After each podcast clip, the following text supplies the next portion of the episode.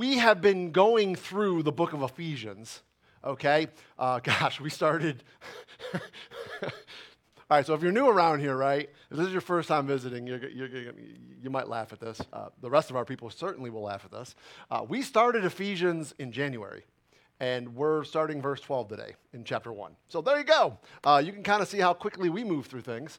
Um, but what we do is we certainly, we go through and we, we really like to teach what the scripture's actually saying and really get a good feel for what God is teaching us through the scripture. Uh, so uh, we are going to be in verse, uh, actually 13 today. There, see, we already moved one up verse. Look at that. That didn't take us long. Uh, we're going to be looking at verse 13 and 14 today, uh, and, and we'll do some and make some notes uh, from that. With that being said, again, just to, to, to, to highlight and, and, and put forth a reminder, remember, Ephesians is a very, very, very important book in the aspect that if we want to understand what the church is supposed to look like today, what, what is this dispensation of grace that Paul calls it in chapter number three of Ephesians? What, what is it and what is it supposed to look like? Then Ephesians is the place we want to go to. We don't want to go to Acts chapter 2. That is not where the church began uh, from our perspective. Okay? Did, was there a Jewish presence going on in Acts chapter 2?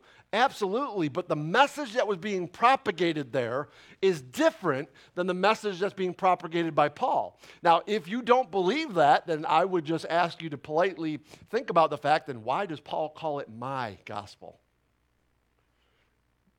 Why did he, Galatians chapter 2, have to go explain his gospel to the rest of those apostles?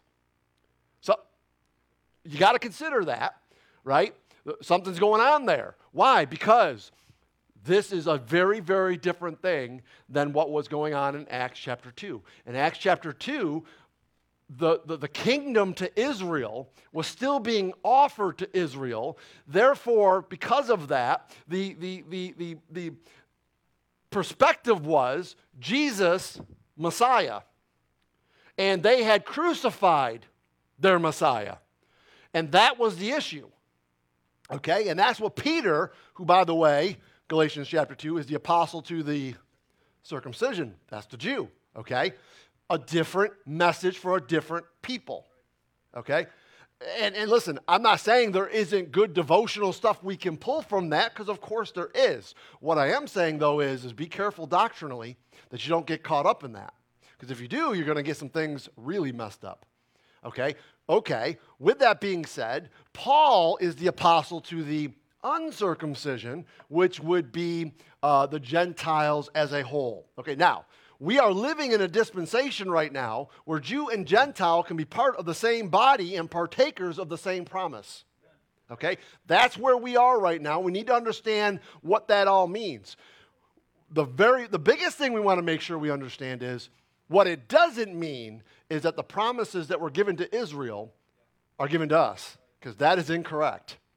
Okay, and that's where a lot of, unfortunately, a lot of folks today in churches and a lot of churches all across the country today lose it. They don't understand that that wasn't given to us. Stop trying to take something that wasn't given to us, that was given to Israel. There are specific promises that God made with the nation of Israel that He did not make with us. But there are specific promises that God made to us spirit in the spiritual sense that he didn't offer to Israel as a whole.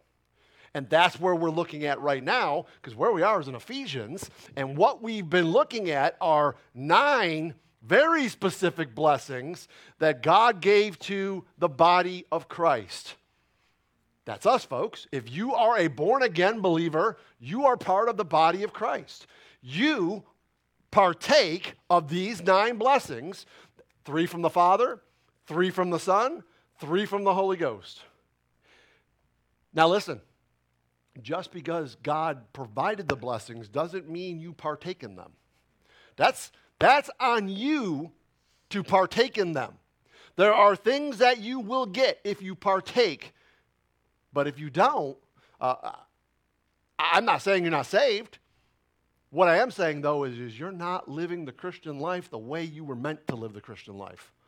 And if that's the case, like we've always said around here. And Paul, he doesn't hammer it as much in Ephesians, but he definitely hammers it home pretty hard in Corinthians when he talks about making sure we understand there is a judgment coming and we are going to be held accountable to, to, this. And although your judgment as a Christian is not and has nothing to do with your sins, it does have everything to do, everything to do with what you've done since the day you got saved in not your body, because it's not yours anymore. You've been bought with a price. Yeah. Now, what have you done in his body? Because you're going to be held accountable to that. And if the Lord did not or would not do that, should you be doing that? Y'all with me on all that? Okay? We got to get this right. We got to get this right. And I say that we got to get this right because judgment is coming. It, it just, it, it's appointed on the man, wants to die. And after this, the judgment. The judgment seat of Christ for believers is going to happen. It, it's, it's coming. And it is my responsibility and Robert's responsibility. Please play for Robert. He's up uh, in, where is he? Panama City? St. George Island. Uh, which is probably close to Panama City. Uh, anyways, he's uh, doing their, uh, they have a youth camp. Thank you. I wanted to say VBS and I knew that wasn't right. Yes. So pray for Brother Robert. That's where he is. But uh, listen, that's why we, uh, listen, we, we, we, we could hit your ears. We can make you laugh. We can have a good time, make you feel good when you walk out the door. And that's all great. We could do that. But how is that going to help you on the day of judgment? That's what I want to know. And I just do not want anybody that's ever come through this church to ever say, Why didn't you tell me? So it's going to hurt. It's going to be hard sometimes. It's going to be in your face sometimes. But I promise you, it's Bible. It's what the Bible says. You're not going to get my opinion on stuff. You're going to get what the Bible says, and you're going to walk out of here at least knowing what it said. Now, what you do with that is on you. I can't, all I can do is bring it to where the water is, but I can't make you drink it. You have to believe what it says. You have to believe that this really is your authority as much as I believe it is mine. Our authority. It's the Word of God. It's the engrafted word that saves our soul. Either, either that's right or it's not. I just happen to believe it is. Okay? I believe that every word of God, we talked about this last night, uh, I believe that every word of God is pure. Every, let me repeat that. Every word of God is pure, not just some of them, all of them. And so uh, I think that's why uh, at this church, man, we just like to hammer what this book says. Because at the end of the day, this is what's going to judge you. I'm not going to judge you. One Baptist Church isn't going to judge you. The popular pastor on the on the radio station is not going to judge you. The, the, the, churches that think that they know everything are not going to judge you, okay? Uh, the, the Christian books that you read aren't going to judge you. Jesus said, The words that I say will judge you in the last day. He is the Word of God. These are the words that He said. This is, Hebrews 4 12 and 13 says that this is what's going, the Word of God is what's going to be made manifest in that last day. And that is what's going to uh, judge you accordingly. So then thereby, there, thereby, we better make sure we know what it says. And, we, and by the way, don't just know what it says. James says, don't just be hearers of the word, be doers. We can't just know what it says, we got to do what it says, or else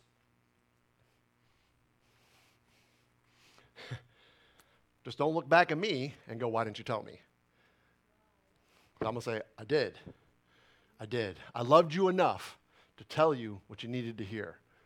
That's all I can do. I can't make you do it.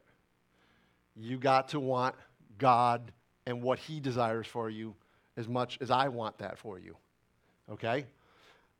Ephesians, really, this is a paramount book in the aspect that this is what the church is supposed to look like. Okay? And so, what happens in the first three chapters of, of, of, Ephesians is Paul's laying out, and he does this in all of his church epistles. In the first part of all of his books, he lays out the doctrinal statements that he's making. And then in the last part of the book, specifically Ephesians 4, 5, and 6, he turns all that doctrinal to practical. Okay, here is what you need to know doctrinally how God sees this or how God has purposed this. Now let me tell you how you live it so that you can live how God purposed it. Does that make sense? That's how Paul ha- uh, does all of his New Testament epistles to the churches. Uh, Ephesians is, is, is a primary book in the aspect of we want to make sure we understand what does the church supposed to look like. That's what is going on in Ephesians. He's laying out what the dispensation of grace is. What is the uh, uh, priorities in it? And by the way, the very last verse of the doctrinal part of Ephesians chapter 1, 2, and 3, Ephesians 3:21, hits it on the head and brings it all together when it says in, in, in, in, its, in its ultimate finality, the purpose of the church is to what? Glorify God. That's it. That's the purpose of the church. It's not to glorify self. We should not be picking churches based on well, they got this, they got that, they got that. Oh, hey, hey, just, they got a great music band. They got, they got, they got a good. The pastor, he's funny, or he's whatever. Like he tells great stories, or oh man, I just really like how big that church is, or I really like how small that church is, or blah blah blah blah blah. It's all about you. Church has nothing to do with you. We've got to understand that. What church is and why God has formed His church is so that we can learn how to glorify Him correctly. That's what it is. You come to church to learn, to be taught. If you don't believe me, just read Ephesians 4. We haven't gotten there yet. Lord, Lord knows we may get there one day. But pastors and teachers to do three things. Okay? And that is what church is all about. We've made church something that it just never was meant to be today. It just isn't. Church is all about learning how to do the work of the ministry. It's all about how to edify one another. It's, that, it's all about bringing us to the place of understanding how we properly give and bring praise and glory to Him. And Jesus told us how to do that in John chapter 15. Yeah? yeah? Right? He told us. How does the Father get glory? By producing much fruit. Well, what's fruit? What's that? Fruit is winning people to Christ, building them up in their faith, and sending them to do the same thing. That is the purpose of the church. There is no other there is no other reason to be in church. If you think there is, I challenge you, go read Paul's letters and show me where you find what what is it? Because he's constantly I've been discipling brother Jim and brother Justin now for a couple years now. How many times we're just reading through stuff and we're like, oh man, look at that right there. Win son. Didn't even see that before. Now we see it. It's constantly, that's constantly what Paul's pushing is win people to Christ. Well, first of all, you better make sure you know biblically how to do that. Because what scares me is most people don't. They don't know what the real gospel is. And I say the real gospel, I'm talking about the gospels as according to Scripture. Because Paul warns there's other gospels being preached in Galatians. And he said, listen, if me or someone else or an angel from heaven come preaching another gospel, let them be accursed. Like he understood the importance of my gospel, Paul called it. He understood the importance of that. I don't think we understand the importance of that in the church today. I think we've lost that. And, and it's, it's, it's, it's a borderline scary. At the end of the day, do I save anybody? Nope, I can't save you. I got no. All I know is the guy who can. okay? And I know who the guy who can said about it. I would just rather put my faith and trust in what the guy said the man, God, Jesus. Just put your faith and trust in what the man said and don't worry about what everybody else says. What does he say? It's the engrafted word that can save your soul. We are born again by the incorruptible word of God. Y'all hear that? It's, it's the gospel according to scripture. Y'all hear that? It's not according to Pastor Frank. It's not according to the church down the street. It's according to and every word of God is pure. And every word of God has been preserved. Either you believe that or you don't. So, the, but if you don't, my question to you is what are you putting your trust in? And what are you putting your faith in? The book of Ephesians, we've gotten to the place now where we've looked at the, the, the, uh, the spiritual blessings of the Spirit. Okay? So we saw the Father chose us to be holy and without blame in love. Okay? He, he, he predestined us. He didn't predestine us to salvation.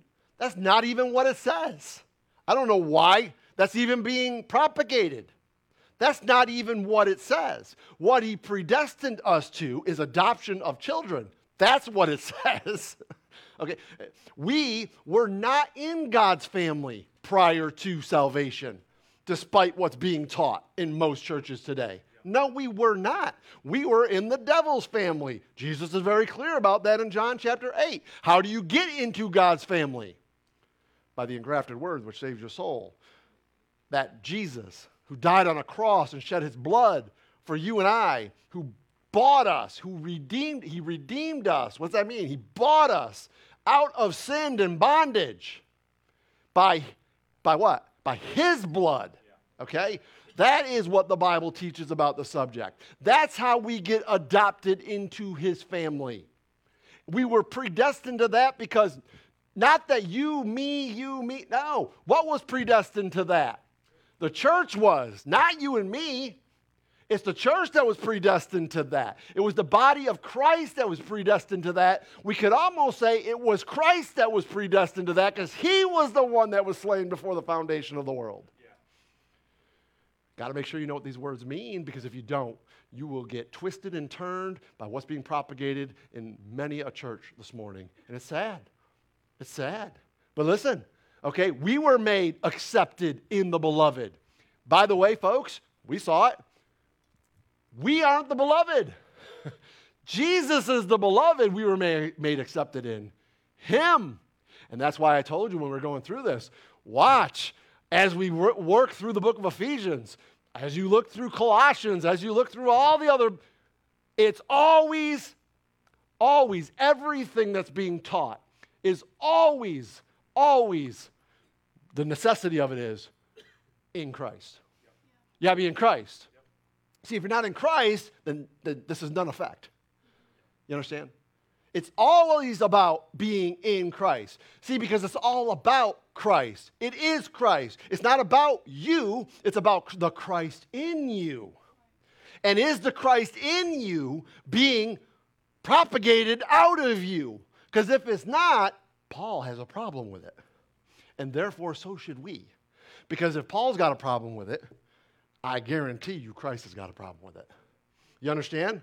Okay, so uh, so those were the three gifts of the Father, the three gifts of the Son. We we have redemption through the blood of Christ, the forgiveness of sins. We don't have what? The, the Jew, the Jew, say it. We don't have remission of sin. You do not want to have remission of sins. That was the Jewish program. You say, why not? Remission of sin sounds good. Why? Because if someone has cancer and they go into remission, does that mean it can't come back? Huh? No, you have forgiveness of sins. He nailed your sins on that cross as far as the east is from the west. Final, gone. Your sins have been paid for. They will never, ever be brought up by Christ again to you. Do you understand that? Do you want that or do you want remission? Which one do you want? I'll take the forgiveness. And by the way, the forgiveness of sins was not propagated till Acts chapter 13. Just throwing that out there. That's not what they were preaching in those that early parts, portions of, of Acts. It was a different message, different story for different people. The Jews. That's not our salvation, if you will. Okay, next, what has Christ done for us? Well, do know that Jesus Christ is the Word of God. Amen? Okay? In the beginning was the Word, and the Word was with God, and the Word was God. He is God in the flesh. Amen? Okay, He is the Word of God. Every word in this book is His mind. Don't put the book on the shelf, man. You want to know God, this is how you know Him. You know Him through the Word of God. okay? Uh, he is. The, so, what has He given to us? What was one of the blessings? He's ab- abounded to us. Not just, huh, here you go. No, He abounded to us in all wisdom and prudence. Huh? We can have the wisdom of God. You don't get it from me unless I'm preaching this. You don't get it from the famous pastor or the. Uh, again, I know I keep harping on that, but I just want to make sure you understand that's not where you find wisdom. You find wisdom through the Word of God. Through the Word of God. What did Solomon pray for? That's where wisdom comes from. The Word of God and the Word of God alone. That's why you need to be in a church that's teaching you and preaching to you the Word of God, unadulterated, not skipping stuff because they don't like it or because it's hard to preach. No, every word needs to be taught and, and preached because it's all profitable to you. Paul did say that to Timothy, right? All scripture is profitable. Yeah, remember that? Okay, yes, yes, and yes. He abounds to us all wisdom and prudence. Prudence means you're taking that wisdom and you're applying it to your life. It's one thing if I tell my kid, don't walk across the road. But if he goes running into the road, did he show prudence? No. Right? Listen, we need to apply the things that he's teaching us because, why? Because God's upstairs sitting there and he's going, You just do what I told you because I said it. Is that God? No. God knows our spiritual problem. He knows our issues. He knows what we are going to struggle with. And He's trying to help us to not fall into those things because, listen, in life, everything you do, doesn't matter what choices you make, and we make many choices every day. It doesn't matter what choices you make, there's always consequences to your choices. And we need to understand that. We need to understand sometimes the consequences are good, oftentimes the consequences is bad, but never was it God that caused it. We like to blame God for everything. The problem is, God's not the one up there making your problems. You cause your own problems. you put yourself in your own predicaments. And there are consequences for those. And what God's trying to lead his children to do, like a good father would do, he's trying to lead his children out of the way of the problems. And of course, God would know how to do that. Anybody else got a problem with that? I'm okay with that. I think that I think he knows exactly what he's doing. Okay? And of course, he's made us known. He, listen, it's not trying to figure it out. We don't have, how many times I've heard good, honest Christians who are just trying to make their way, man, they'll be like, I'm just trying to figure out the will of the Lord in my life. If you're trying to figure out the will of the Lord in your life, you aren't reading your Bible. That's your problem. Okay? Well, yeah, I do. No, you don't. Because he's made known to us what the mystery of his will is. Paul says in Ephesians 5, right? Um, where, where, where does he say it? Verse 17? Thank you.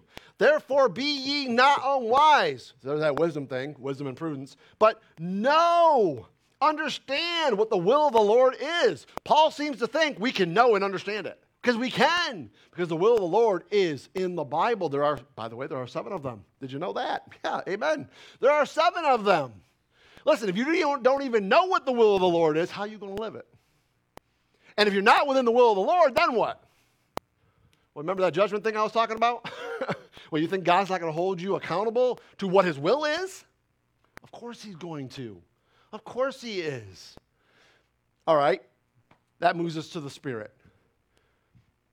Ephesians chapter 1, verse 13. In whom ye also trusted after that, you heard the word of truth, the gospel of your salvation, in whom also after that you believed, you were sealed with that Holy Spirit of promise, which is the earnest of our inheritance until the redemption of the purchased possession unto the praise of his glory. So, listen, here are the three gifts uh, of the Holy Spirit. Number one, he is the revealer of truth to us.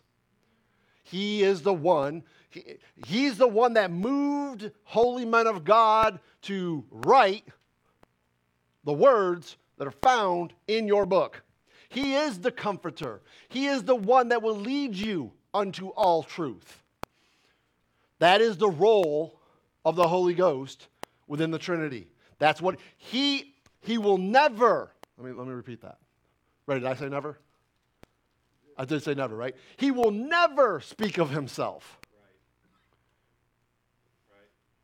There's a lot of churches where they speak of the Holy Ghost and, and, the, and the gifts of the Holy Ghost, and they really make that their, their, their big thing. Now, Biblically, the Holy Ghost will never speak of himself. If you don't believe me, go read John 14 and 16. Jesus flat out said it. He will never speak of himself, he will always uplift the Lord Jesus Christ. That's what he, that, he is the, why? Because he is the revealer of truth. Who is the truth? Y'all with me on that now? Okay? Starting to make, connecting the dots there. This is what the Holy Ghost does. He's a revealer of truth. Okay? And look what it says right here. In whom also you trusted. What? What? What did you trust in? The word of truth, which is the gospel of your salvation. So you see where the Holy Ghost's role there is? Okay. And so, okay, what happens after you receive the word of truth and believe in the word of truth? What's the next thing he gives, he gives you? We get something that no other person in all of the history of man ever gets. When this dispensation's over, when the Lord comes, pulls his church out, this will no longer be the case during the tribulation period. Do you know what we get that nobody else got? The Holy Ghost moves up inside of you and he becomes one with you. 1 Corinthians 12, by the way, I'm preaching that right now. You become part, now hear me, of his body, not yours. See why it's not about you? It never was. You become a part of his body. And you want to know what we get out of that that's so awesome, besides all the other cool things that come along with that? He seals you. You're sealed until the day of redemption. You cannot lose your salvation. If you can lose your salvation, then please pull the book of Ephesians out of the book because then you're losing what he's saying in the next chapter. This is exactly what he's teaching us in the next. Your security is eternal. You want to know why? Because you did nothing to get in. So, what the heck do you think you're going to do to get out? Now, here's the problem with that, and where, where we got to be careful. But that doesn't give you a license to sin. That doesn't mean I'm, liber- I'm at liberty to do whatever I want. Paul nails that home pretty good in Galatians chapter 5. He says, What? God forbid. Why would you go back to the, the vomit? No, you've been called with a holy and high calling. Dude, it, this isn't just, eh, if you feel like it. No. We are ambassadors to Christ. We have a holy and high calling. I would be, and again, guys, I'm not trying to be the downer. I'm trying to be real. How many Christians know what the high calling is? I mean, if I called your name right now, could you go, Yeah, I know what it is. I can show you right in the Bible where the high calling is. And if you can, praise the Lord. Amen. But I'm just wondering how many actually know what it is? And Paul seems to think that this calling and high calling is a big deal. It's a big deal. You want to know why? Because it is. It is a big deal. And we got to make sure that we allow God's word to be our authority. We have been sealed. And with that, He has given us an inheritance. Now, listen, just because we've been given an inheritance doesn't mean we can't squander it. Did y'all hear what I just said? You said, wow, come on, no, he already gave it to us. We can't. I didn't say you could lose your salvation. That's not what I said. What I said is, it doesn't mean you can't squander the inheritance that He has for you, reserved in heaven. You can. And you can lose your rewards. You can do that too. You go, where does it say that? For, for, for Second John. Yeah. John told us, hey, make sure you you can earn. First of all, how do you even earn rewards? What are the rewards? Most people don't even know that. Did you know there are five of them? What are they? We need to know these things, man. Because this is what's going to happen at the judgment seat of Christ. These are the things that it ain't going to matter how big your house was. It ain't going to matter what job you had and how much money you made and how much money you gave and all that stuff. Praise the Lord if you give. You should give because that shows your heart, no doubt about it. But listen, God isn't interested in those things. It's all physical. What does he say? Lay your treasures. Is there anything physical you're going to take to heaven with you? No. It's all spiritual. It's all what you did for him in the here and now. Those crowns are earned. Only way they're earned is by winning people to Christ, building them up in their faith, and sending them to do the same. That's how you earn the five crowns. that can be that can be earned in this life. And you guys, most of y'all been around this church long enough, man. We've preached this stuff um, over and over and over again. So here we are. We're back in our booklet. Can you believe it? Page 34, I believe uh, we're on where it says God has a blank. Okay, there we go. So here we are, okay? God has a, open your ears right now and listen, please. God has a purpose. He has a purpose to give you a possession in heaven. Now, listen. Here's where we got it all backwards up in the church today. Okay? And if you hear what I'm about to say, you'll go, yeah, yeah, you're right. And I'm going to say, you're going to say I'm right because I'm going to show you where God chose us, what the purpose is, and how it's backwards. The purpose that He has given to us, reserved in heaven, is not you get to go to heaven. That is not it. Eternal life is not about getting your ticket punched. It's not. It just isn't. It never was. It never is going to be. The possession is not you get to go to heaven, but rather you get Him. That's it. That's what you get. That is what it's all about. It always was and it always will be. This is what the gift of eternal life really is all about. And you say, well, I don't know about all that. Well, okay, let's let the Word of God be our authority. How about that? Huh? Is everybody okay with that? How about that? Look at this. Check it out. John 3 16. For God so loved the world that he gave his only begotten Son, that whosoever, what does that say right there? Whosoever means whosoever. God loved the. You say, why are you, why are you hammering that? We got that. Because there's a whole lot of people this morning that do not get that. Okay? And they'll change it. Well, what God really meant was, oh, you want to tell God what he really meant. Who the heck do you think you are telling God what he really meant? God loved the world. He didn't love individual people. He loved the world that he gave his only begotten, that whoever, whosoever believes in him should not perish, but have everlasting life. Where do you have to put your trust and faith in? A church? Put your trust and faith in a pastor? Put your trust and faith in the famous author? Is that what it says? No. You put your trust and faith in who? Jesus. Okay? And when you put your trust and faith in him, then you get eternal life. Now watch, John 17, 3 out of Jesus' own mouth. Look what he said. And this is life eternal, that you get to go to heaven when you die. Is that what that says right there? What does that say right there? That they might know thee, the only true God, and Jesus Christ, whom thou hast sent. Do you understand what life eternal is? You get to know him. It ain't heaven. That isn't what this is all about. This is all about knowing him. Can I get an amen up in here? Thank you.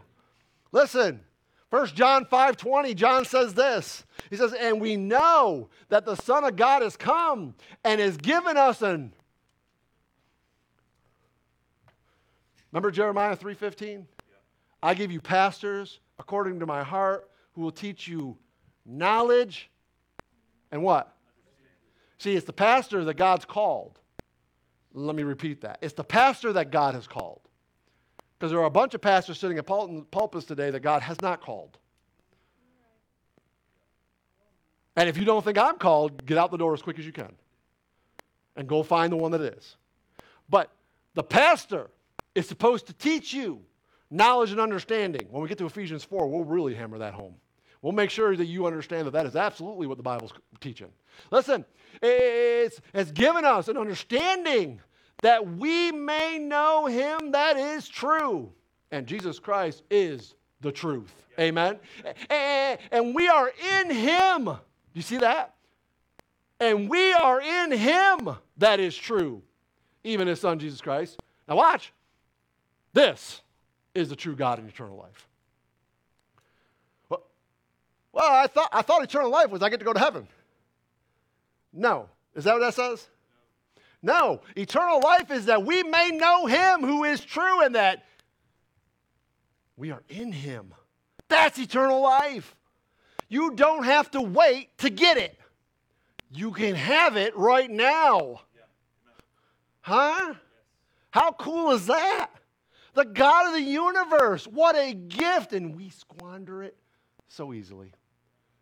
I would argue that the reason why most good meaning, well meaning people are squandering it is because they don't even know it. But I promise you, ignorance is not bliss. We're still going to be held accountable to it because it's what the book says. And I'm sorry if the church that you went to or the pastor you sat under didn't teach that to you. I'm sorry about that.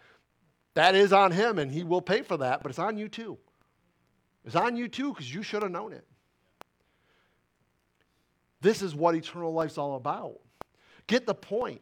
Eternal life is a possession that God has purposed for you in heaven. It, it is not about what you get. It's really all. I could probably stop right here, drop the mic, and call it a day. Listen, it's not about what you get, it's really about what He gets in you. Mm. Mm. It's what we were designed for from the very get go. We fell. Adam fell. Eve fell. They're no longer doing what we were designed for. And because of their, uh, uh, uh, their falter and their iniquity and their sin, it's passed upon all men, for all have sinned. There's none righteous, no, not one. We are all gone away astray. We have all gone down the wrong path. We are all heading down the, the, the path of evil. We're all headed that way. But we were designed for something, and it wasn't about designing what is good for you, it was about what was good for him. I mean, if you don't believe me, just go read Revelation chapter 4, verse number 11. Why were all things created? What was the purpose? For his pleasure and his glory, not for your pleasure, not for your glory, for his. And can I just tell you something? Listen, I didn't get saved until I was 28 years old. And, and, and you look at that and you go, man, that's so, I don't know. I have never found more joy in my life since the day I figured that out. Where I figured it out, this really isn't about me. I don't know, I no longer have to impress anybody. I no longer have to worry about what I want. He gives you peace that passes all understanding. Just think on these things. And it's amazing what God will do in your life. And if He did it for me, I guarantee, uh, if you knew me, man, you'd be like, no, man. He, I was borderline atheist. He did it for me. He can do it for you. I'm spelling stuff back here, sorry. I'm working. Whew. All right. Listen, listen. We are in the here and now, waiting for the manifestation of what we already possess in Christ. That is the hope of glory. And listen, that word hope does not mean, well, I hope it happens. Biblically, the word hope is, it's going to happen. Just wait for it. It's coming. When Jesus says something's going to happen, guess what? It's going to happen. Just the way he said it was going to happen. Believe it, trust it. All the prophecies in the Bible prove it. Okay? He, he, when he says something, you may as well put the big old stamp on there and you may seal that bad boy because it's going down just the way he said it. Okay? We have a hope of glory. There is going to be a day. That's why you need to understand the three tenses of salvation that most people do not understand. Paul clearly teaches it. Listen, there was a day that you got saved. That day you were justified. Did you do anything to get justified? And if you think I'm yelling, I'm not. I just, I, I love this book, man. I get, I get charged up. So, so just please, I, I, I, I, I'm not trying to yell. I'm Italian. I'm allowed. It is what it is. Listen, but listen, the day you got saved, man, was a day you got justified. Did you do anything to get that justification? Absolutely, 100%. No. No. For by grace you were saved through faith, not of yourselves. It is a gift of God, not of works, lest any man should boast. But don't stop right there like everybody does. Read the next verse. You were created in Christ Jesus for good works. there is a work now to be done. And what that all has to do is the second phase of salvation. Justification is what happened on the day you got saved. What's going on today? You should be going through the next phase of salvation, which is sanctification. And I would argue most Christians are not going through that at all. They're stuck at justification. They are not growing hereby. They are not, they are wandering in the wilderness, just roaming around. And listen, God will leave you there. You don't think He will? Just ask those Jews. He left them there for 40 years. You want to keep, you want to keep murmuring? You want to keep arguing with me? You want to keep coming up against me? You want to keep coming up against my leaders? Go ahead. Keep wandering. Let me know when you're done. Let me know when you're done. How long you want to do this for? I got time. God's outside of time. How much time do you think he's got?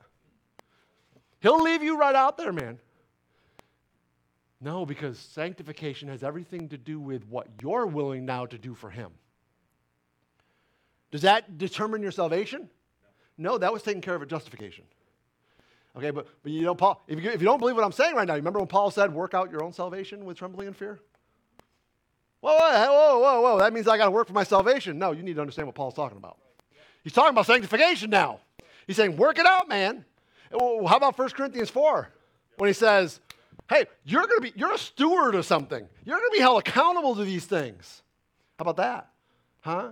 How about when he says in Romans 12, 1 and 2, I beseech you, therefore, brethren, by the mercies of God, by the mercies of God, present yourselves living sacrifices, holy and acceptable, which means what? You can present sacrifices that are not holy and success. Uh, uh, uh, you, can, you can present sacrifices that send up stink to him. How come we're not concerned about that in the church today?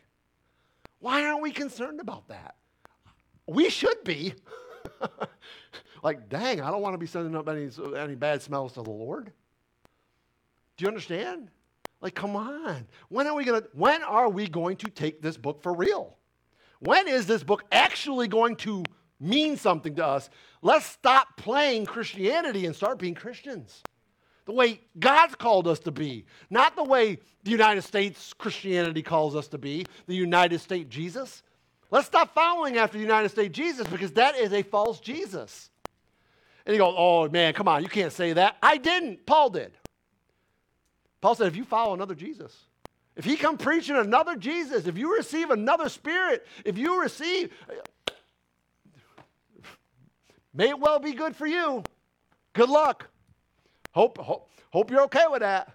No, there's only one Jesus, and He's the way, the truth, and the life. And no, no man's going to come down to the Father but by Him. And the only way you're ever going to know the mind of Christ, the only way you're ever going to know the, the real Jesus of the Bible is of the Bible. what does it say? Huh? Am I working too hard? Whew, my heart's pumping. Man, I just think this stuff is so important. It just is, and somehow we've lost it today. And it breaks my heart that we have. We have gotten so lazy about our Christianity. And I, listen, if that's you and you want to live there, feel free. I'm just not there. I, I don't want this church to be there.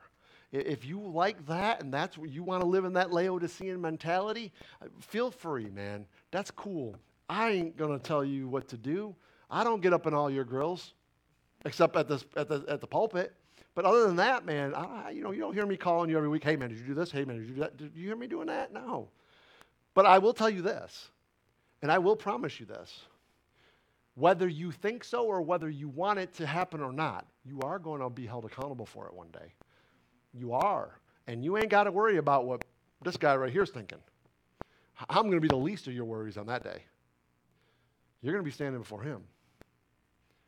In all things. How many things? All. How many? All. all things. So, where you go to church, what you do now, how you live your life Monday through Saturday matters just as much as what you do on Sunday morning for an hour and a half. You all hear what I'm saying? God, church is not a place you go to. Let's stop thinking of it like that. It's not a place you go to. Church is who you are. And if we don't understand that, we're going to miss out on it, man. We're going to miss out on what could have been. Does that mean you're not saved? I want to repeat that I say that. No. You're missing out what God really wants for you that takes place in that sanctification process, which leads to the third phase of salvation, which is the glorification. And when glorification takes place, that's when you get your new body in Christ. And that is when you are with Him in eternity. And that is when you're dealt out your rewards and inheritances.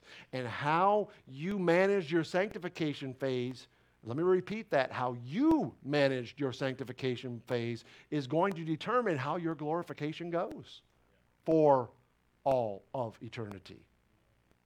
Wait a minute. Don't we all just get to go to heaven and it's all good? No. Where did you see that in the Bible? I didn't see that. Why are we preaching that? That's not true.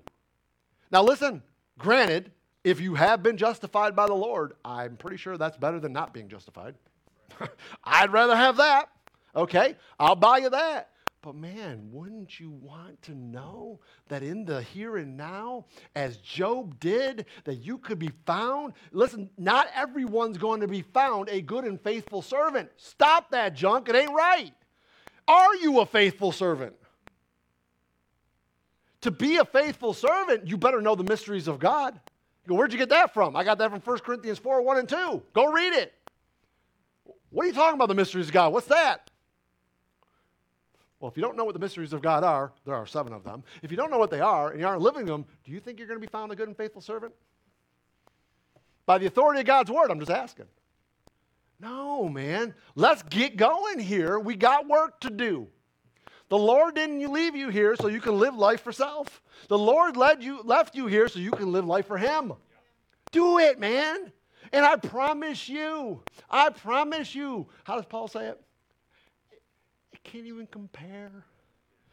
The here and now doesn't even compare for the eternal weight of glory. Do you understand that if you give yourself wholly to Him now, oh my gosh, what He has waiting for you? Why wouldn't we want that? He gave it all for you. It's, it's a mindset but the problem is, and can I just tell you what our biggest issue is? Our biggest issue is not the devil. See, we like to blame the devil for everything. It's always the devil's fault. Listen, that's not your problem. That's not my problem. That's not this world's problem. The problem is you. You're your own worst enemy. And you always will be until you get rid of your pride. It's just the truth, man. And Paul is hammering that home over and over and over again. Even the great apostle Paul says, In my flesh dwells no good thing. Oh, wretched man that I am. I do the things I want to do, but I can't do the things I want to do. I, I, I have this war that's just battling within me. There's a, there's a, there's a, my mem- there's a war going on in my members, and I can't, I can't control it. Oh, thank God for the Lord Jesus Christ. Because if it wasn't for Him, oh my gosh, we got to get to that place where we recognize what we really are. Then God can mold you to what He wants you to be. Then and only then. I hope you hear what I'm saying.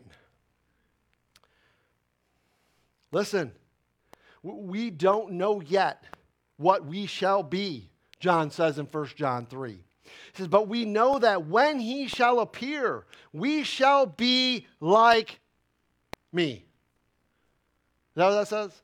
No, we shall be like him. For we shall see him as he is. Now, watch just in case you think I was uh, lying to you about that whole sanctification thing, look what it says right there. And every man that had this hope in him purifies. What does that say right there? Oh, wow. Wait a minute, I thought the Lord purified me. He did purify you, He purified you of your sins. Justification. What's this talking about? See, if you don't understand what Paul's talking about right here, you're going to think work salvation right now. No, that's not what he's talking about, man. He's talking about sanctification right now. Purify yourself. Get rid of your flesh. Why do you think Jesus said, pick up your cross? How often? Daily. Why? Because he knows it's going to be a daily struggle. Every time your eyes wake up, every time you get up out of that bed, you are going to have a daily struggle. And you want to know what that struggle is between? The flesh and the spirit. If you're saved. If you're not saved, I promise you, I promise you with everything I have in me, your flesh will win every single time. Because you've got no power against it. You've got no power against sin. Well, I can make my own choices. Yeah, sure you can. Sure you can. And by the way, you're right. You are making your own choices. Because that's what you're following. You. God's got something better for you, is all I'm telling you. I can tell you firsthand, He's got something better for you. He just does. And this is the point that Paul's trying to drive home. We will be like Him, not like ourselves. And that hope will become a reality, not by earning it or trying to merit it, but by putting our trust and faith alone in Him. How do we get the Spirit? How do we get in Christ? The answer is found in verse 13 that we have trusted and believed the, the what? The gospel. There's no other way to get into the mystery that is being revealed. There's no other way to get into the body of Christ. The only way is by trusting in the truth of God's word that will bring you life. Amen? Is everybody okay with that? Because that's biblical right there. The gospel that Paul is speaking of here, of here is referred to oftentimes by him as being my gospel. Let me show you, okay? Over in Romans, he says this Now to him that is of power to establish you according to, well, that's it right there. Y'all see that right there? Now to him, the him is God, that is of power to establish you according to my gospel. Now, is it Paul's gospel like he did it? No. It's what was revealed to him by Christ over in Galatians chapter 1. Okay? And what he says is, and the preaching of Jesus Christ. Well, there we go. All right. You just turned on me. I was reading it, but you turned it. Uh, he says, and the preaching of Jesus Christ according to the revelation of the mystery. Now, listen, what is the revelation of the mystery? What's he talking about? The book of Ephesians. He's, he's, he's, look at, if you go to Ephesians chapter 3, it says, For this cause, I, Paul, the prisoner of Christ for you Gentiles, if you have heard of the dispensation of the grace of God, which is given to me to you word, how that by revelation he made known unto me the mystery. Do you see that right there? Whereby when you read, you may understand my knowledge in the mystery of Christ, which in other ages was not made known to men or the sons of men, as it is now revealed that Gentiles should be fellow heirs of the same body. Y'all get it? That's the mystery he's talking about. It was kept secret since the world began, which, by the way, means nobody in the Old Testament could be saved by the gospel of Jesus Christ. Well, they're saying the same way we are. no, they're not. What? What saves you? There's only one thing that saves you the blood of Christ. Do they have the blood of Christ in the Old Testament? No, he hadn't died yet. How could they? That's why they had to go to Abraham's bosom. That's why they couldn't go straight to heaven to be with the Lord. Listen, this isn't that hard. It really isn't. We just make it hard because we just won't believe what it actually says. Just believe what it says. Let me end here because it's 1158. Paul calls it my gospel because he is the one that received it from Jesus Christ. If you don't believe me, go read Galatians 1 and then you'll believe me. No one could have preached it before Paul. No, did you hear what I just said? Paul didn't get Paul didn't get saved till Acts chapter 9. Paul's gospel could not have been preached in Acts chapter 1, 2, 3, 4, 5, 6, 7, and 8. Paul's gospel was not preached in all of the gospel of Matthew and all the gospel of Mark, all the gospel of Luke, all the gospel of John. Well, why do they call it gospels? Well, because gospel means good news. The question is, which good news are you putting your faith and trust in? Are you going to put your faith and trust in the good news of the kingdom? Or are you going to put your faith and trust in the good news of Jesus Christ? Listen, now for the Jew, the gospel of the kingdom, that what was offered to them, that was what was promised to them, that's going to be a good thing. But that wasn't promised to you. You got a different promise. You didn't get the kingdom. Here's the mic drop, and I'm done. You didn't get the kingdom. You know what you got? You got the kingdom in you. you got something so much more. And we squander it. We squander it because we're too worried about self. Anybody want to say amen? We got a good book, guys and gals. We do. And listen, sometimes it's hard to hear. But nevertheless, we still need to hear it. We st- three fourths of what was written in Scripture is negative. Listen, do you have to teach a child to be good or do you have to teach a child to be bad? Which one is it? Come on, all you parents. Why is that? Because we're bent toward bad. That's why. You don't have to teach a child to be bad. You let them go. They'll be bad, I promise you. You got to teach them good. That's what God has to do. He has to call out what, we're tendency, what our tendency is. Our tendency is bad. And if we've been adopted as children, then we need to do good. Yeah? All right. Father, we come before you, Lord. We want to thank you for this day. Thank you for your word. Lord, I pray for VBS today. I pray that it would be honor and glorifying to you. Uh, whatever it ends up being, Lord, I just thankful for all the workers and everybody that's been involved in that. Uh, it certainly is our first time, so Lord, just help us to have fun with it. Uh, help us to give you the glory for it. Uh, thank you, Lord, for uh, the visitors today. I, I certainly hope uh, they were blessed by what we discussed. Lord, we are just so thankful for you. We have everything to give to you. None of this is ours. Uh, it's, it's, it's just all yours, anyways. And so, Lord, we just pray that you would bless it. You pray, pray that you would bless this uh, ministry. Uh, we pray that you would bless this, this time together. Uh, and, and Lord, we just want to give it all to you and all the glory to you. We pray for brother uh, Pastor Robert, uh, certainly uh, this week, and uh, with all the that's going on there with the, the, the, children's camp. And Lord, we, we continue to lift up brother uh, Gary Niece and, and, certainly Lori. Lord, we just love you. we know that all things in your ha- in your hands. help us to be focused on those things. In Jesus' name, we will pray that. And all the people said. Love y'all. Have a fantastically good day.